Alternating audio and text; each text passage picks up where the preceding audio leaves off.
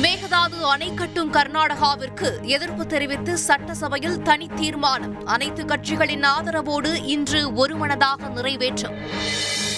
தாலிக்கு தங்கம் திட்டம் உயர்கல்வி உறுதி திட்டமாக மாற்றப்பட்ட விவகாரம் ஜெயலலிதா கொண்டு வந்ததாலேயே திட்டம் மாற்றப்பட்டதாக எஸ்பி வேலுமணி சட்டப்பேரவையில் இன்று குற்றச்சாட்டு. கல்வி மட்டுமே பெண்களின் நிரந்தர சொத்து என முதலமைச்சர் ஸ்டாலின் விளக்கம். ஆறுமுகசாமி ஆணையத்தில் ஓபிஎஸ் இன்று ஆஜர். ஜெயலலிதாவுக்கு வழங்கப்பட்ட மருத்துவ சிகிச்சை விவரங்கள் குறித்து தெரியாது என வாக்குமூலம்.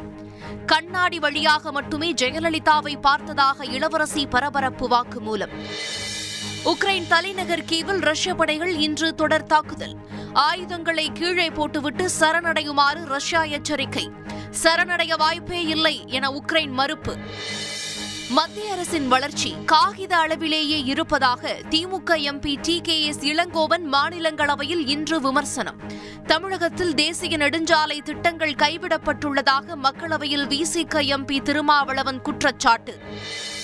சீனாவில் நூற்று முப்பத்து மூன்று பயணிகளுடன் சென்ற விமானம் மலைப்பகுதியில் இன்று விபத்து. நூற்று முப்பத்து மூன்று பயணிகளும் உயிரிழந்திருக்கலாம் என அச்சம்.